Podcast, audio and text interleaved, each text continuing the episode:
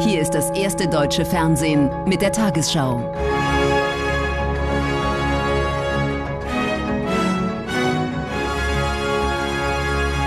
Heute im Studio Thorsten Schröder.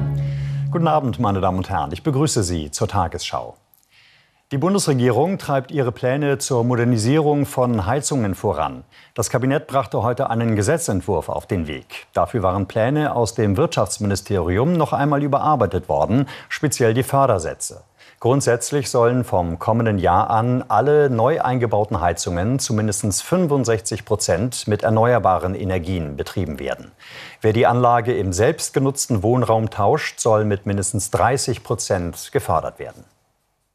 Hier in Berlin Stillstand auf der Straße für mehr Tempo beim Klimaschutz. Die Vertreter der sogenannten letzten Generation fordern den kompletten Ausstieg aus fossiler Energie bis 2030. So ambitioniert war das Kabinett im Kanzleramt heute nicht. Aber vom kommenden Jahr an sollen neue Heizungen mit mindestens 65 Prozent erneuerbaren Energien betrieben werden. Der Klimaschutzminister und die Bauministerin sprechen von einem anspruchsvollen, aber wichtigen Gesetz. Denn Wärme mache 30 Prozent des gesamten Energieverbrauchs aus. Das heißt also, dass wir da eine große Aufgabe vor uns haben und wir fangen sie vergleichsweise spät an. Andere Länder haben das schon früher getan. Die Bauministerin betont, dass Heizungen, die funktionieren, nicht ausgetauscht werden müssen und Defekte repariert werden können. Es wird nicht dazu führen, dass ähm, jemand ohne Heizung da sitzt und es wird auch nicht dazu führen, dass Menschen gezwungen sind, ihr Haus zu verkaufen, weil sie sich nicht an die Anforderungen dieses Gesetzes äh, halten können. Wer ein Haus oder eine Wohnung besitzt und die alte Heizung austauscht, bekommt eine Grundförderung von 30 Prozent unabhängig vom Einkommen. Dazu kommen Klimaboni für Empfänger von Sozialleistungen, bei früherem Austausch von Öl- und Gasheizungen und in Havariefällen, also wenn die Heizung nicht wieder repariert werden kann. Der Koalitionspartner FDP stimmt dem Gesetzentwurf im Kabinett zwar zu, gibt aber Bedenken zu Protokoll. Es geht um Kostenfragen und Technologieoffenheit. Und insofern äh, wird es Änderungen im Gesetzentwurf geben, im parlamentarischen Verfahren. Davon gehe ich aus. Er ist schon besser geworden im Vergleich zu dem ursprünglichen Entwurf von Robert Habeck. Aber wir wollen eben technologieoffen sein, weil nicht überall die Wärmepumpe passt. Die Union kritisiert, dass so die Bürger verunsichert werden. Das Gesetz, so wie es heute im Kabinett beschlossen worden ist, hat schon in der Koalition keine Mehrheit. Das ist ein bemerkenswerter Vorgang. Das Chaos bei der Wärmewende geht weiter. Aber in einem sind sich Union und Ampel einig. In 22 Jahren muss der Umstieg auf treibhausneutrale Heizungen komplett geschafft sein. Und der kostet Bürgerinnen und Bürger eine Menge Geld. Hier setzt das Förderprogramm an. Bei der Grundförderung nutzt die Ampel wieder einmal das Gießkannenprinzip. Alle profitieren, vom kleinen Wohnungsbesitzer bis zum Millionär. Deutsche Sicherheitsbehörden sehen weiterhin eine sehr große Gefahr für Unternehmen und Behörden, Opfer von Cyberattacken zu werden. Seit dem russischen Krieg gegen die Ukraine hätten Angriffe pro-russischer Akteure zugenommen, sagte der Präsident des Bundeskriminalamts Münch bei einer Konferenz zur Cybersicherheit in Potsdam. Das Bundesamt für Sicherheit in der Informationstechnik sieht die größte Gefahr in Ransomware-Angriffen, bei denen die Täter Lösegeld fordern. Alarm in Brandenburgs Hauptstadt Potsdam.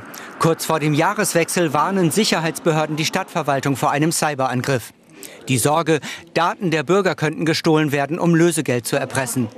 Um das zu verhindern, geht die Kommune sofort offline, vorsorglich. Wir hätten damit äh, jetzt so nicht gerechnet, aber ich vermute, das geht jeder Kommune, jeder Behörde und jeder Organisation so, der das passiert. Man weiß, dass ja, dass äh, Hacker-Netzwerke unterwegs sind, ähm, aber wenn es einem dann selber passiert, ist man dann doch äh, überrascht. Zumal wir ja schon ein sehr hohes Sicherheitsniveau hatten. Datensicherheit in der weiten Welt des Internets, darum geht es auch beim Kongress für Cybersicherheit in Potsdam. Und auch bei dieser NATO-Übung in Estland. Denn seit Beginn des russischen Krieges gegen die Ukraine ist die Zahl der Cyberangriffe auf Behörden und Unternehmen gestiegen, beobachten IT-Experten. Deutschland müsste sich besser aufstellen, fordert die Nichtregierungsorganisation AG Kritis bei Tagesschau 24. Es braucht an der Stelle die Möglichkeit, dass man die Experten, die in der Wirtschaft aktiv sind, die in der Wirtschaft für ihre eigenen Arbeitgeber äh, IT-Sicherheit äh, herstellen und dafür sorgen, dass sie erhalten bleibt, dass man diese Leute im, wie am THW auch in den Einsatz schicken kann, bündeln kann und in der Großschadenslage dafür sorgen, dass die Dinge wieder anfahren. Die Stadtverwaltung Potsdam ist nun im April nach drei Monaten harter Arbeit wieder online. Mehrere tausend Rechner haben ein Sicherheitsupdate bekommen. Reisende müssen sich in den kommenden Tagen wieder auf Einschränkungen einstellen. Für morgen und Freitag hat die Gewerkschaft Verdi Personal mehrerer Flughäfen dazu aufgerufen, die Arbeit niederzulegen. Hunderte Flüge sollen ausfallen. Bei der Bahn hat die Gewerkschaft EVG am Freitagvormittag Streiks angekündigt. Der Fernverkehr wird bis zum Mittag vollständig eingestellt. Bahnfahren wird wieder schwierig bis unmöglich. Die Eisenbahnergewerkschaft EVG legt das Schienennetz lahm. Acht Stunden lang am Freitag von drei bis elf. Und das noch bevor die nächste Verhandlungsrunde mit der Deutschen Bahn überhaupt stattgefunden hat. Wir haben bisher nichts Verhandlungsfähiges bekommen.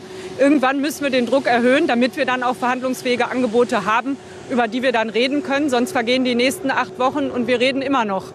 Die Gewerkschaft fordert für die Beschäftigten 12 Prozent mehr Lohn bei den oberen Einkommen oder mindestens 650 Euro mehr pro Monat bei einer Laufzeit von zwölf Monaten. Das Angebot der Deutschen Bahn bleibt deutlich darunter. Die Bahn findet den erneuten Streik unnötig und rechnet mit erheblichen Auswirkungen, auch nach Streikende. Die Züge sind nicht mehr da, wo sie sein sollen. Die Mitarbeiter sind nicht mehr da. Also es wird erhebliche Beeinträchtigungen geben. Und wir werden sicherlich im Laufe des Freitags sehen, inwieweit wir regional starten können.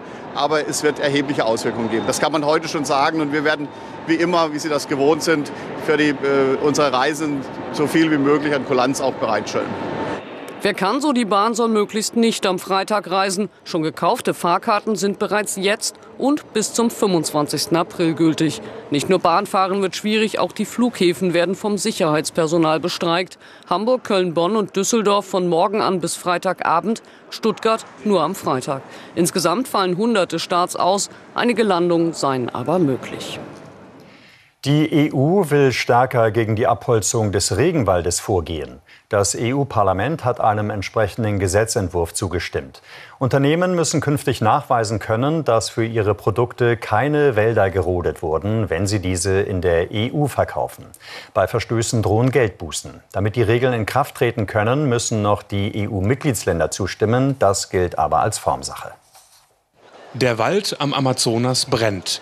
Durch die Brandrodung wird weltweit ein Areal von 15.000 Fußballfeldern vernichtet, jeden Tag. Auf den Flächen wird anschließend Kaffee angebaut, Kakao oder Palmöl, das in vielen Schokocremes oder in Kosmetik steckt. Oder es werden Rinder auf den gerodeten Flächen gezüchtet. Das Fleisch landet in Restaurants, die Haut als Leder in den Sitzen von Premium-Autos. Bislang ist die EU für 10 Prozent der weltweiten Nachfrage verantwortlich.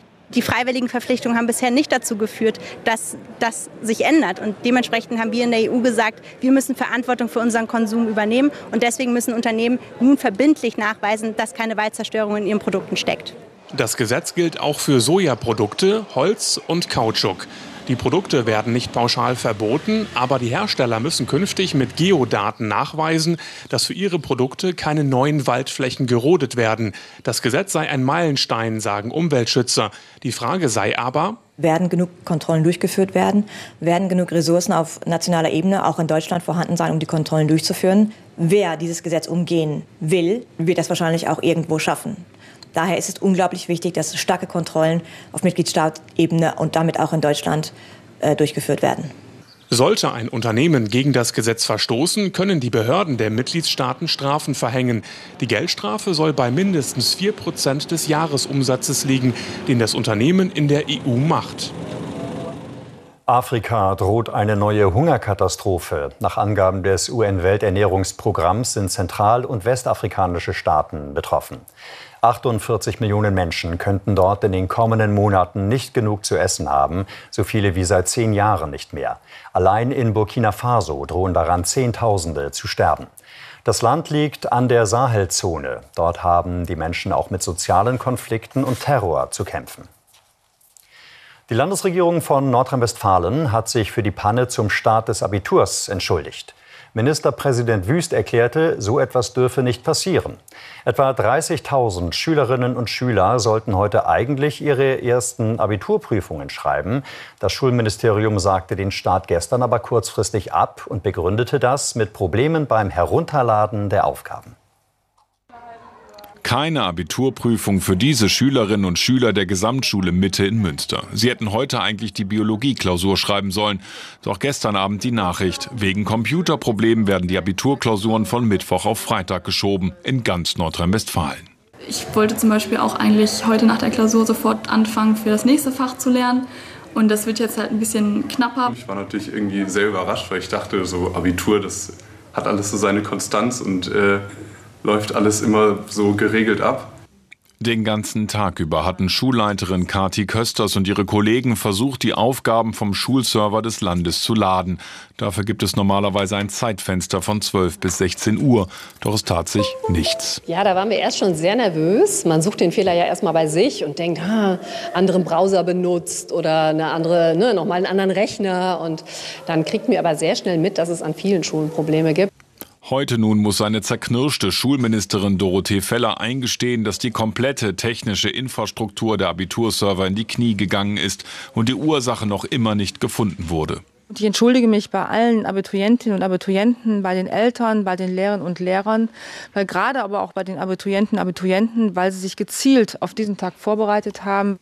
Immerhin, seit heute um 12 Uhr funktioniert das Laden der Abituraufgaben wieder. Die ausgefallenen Klausuren sollen am Freitag nachgeholt werden oder zum Teil noch später. Denn für Muslime ist am Freitag das Ende des Ramadan, ein religiöser Feiertag. Sie dürfen sich auf Wunsch beurlauben lassen. Mit einer großen Gedenkveranstaltung ist heute in Polen an den 80. Jahrestag des Aufstands im Warschauer Ghetto erinnert worden. 1943 hatten jüdische Aufständische wochenlang Widerstand geleistet, als die SS die Menschen in Lager deportieren wollte. Bundespräsident Steinmeier bat in seiner Rede um Vergebung für die Verbrechen der Deutschen. Zugleich dankte er Polen und Israel für die Bereitschaft zur Versöhnung. Es ist ein schwieriger Besuch für den Bundespräsidenten heute hier in Warschau. Er spricht auf Deutsch, der Sprache der Täter. Zum ersten Mal darf ein deutsches Staatsoberhaupt bei diesem Gedenken reden. Die entsetzlichen Verbrechen, die Deutsche hier verübt haben, erfüllen mich mit tiefer Scham. Aber es erfüllt mich gleichzeitig mit Dankbarkeit und mit Demut, dass ich an diesem Gedenken teilhaben kann. Warschau 1940. Die Nationalsozialisten sperren mehr als eine halbe Million Menschen in das Ghetto, getrennt durch eine Mauer vom Rest der Stadt. Die Menschen leiden unter Hunger, Krankheiten und der willkürlichen Gewalt. Von Juli 1942 an werden täglich 6000 Menschen in Viehwagen ins Vernichtungslager nach Treblinka deportiert. Insgesamt sind es mindestens 350.000. Die verbliebenen Menschen im Ghetto wagen den Aufstand mit den wenigen Waffen, die sie haben. Doch gegen die Übermacht der Deutschen haben sie keine Chance. Für Marian Calvare, Überlebender des Ghettos, war der Aufstand trotzdem nicht umsonst. Die Menschen dort hatten nichts mehr zu verlieren. Aber was sie damit gewinnen konnten, war ein ehrenvoller Tod. Und das ist ihnen gelungen. Sie haben das Ziel des Aufstandes erreicht. Deshalb sitzen wir heute hier und ehren seinen Jahrestag. Steinmeier bittet hier in Warschau um Vergebung. Und er macht klar, dass es keinen Schlussstrich unter dieses dunkle Kapitel der Geschichte geben wird. In der DDR galt er als Legende. Der Sportreporter Heinz-Florian Oertel ist tot. Wie heute bekannt wurde, starb er bereits am 27. März im Alter von 95 Jahren. Berühmt wurde Oertel vor allem durch seinen Kommentar bei den Olympischen Spielen 1980, als der DDR-Marathonläufer Waldemar Zierpinski in Moskau Gold holte. Liebe junge Väter vielleicht oder Angehende, haben Sie Mut! Nennen Sie Ihre Neuankömmlinge des heutigen Tages ruhig Waldemar. Waldemar ist da. Und jetzt noch der Blick auf die Lottozahlen. 3, 14, 16, 18, 31, 36, Superzahl 6. Diese Angaben sind wie immer ohne Gewähr. Weitere Gewinnzahlen finden Sie auf tagesschau.de und im ARD-Text ab Tafel 580. Und nun die Wettervorhersage für morgen, Donnerstag, den 20. April. Ein Höhentief sorgt für kühles und wechselhaftes Wetter. Dahinter strömt deutlich mildere Luft zu uns.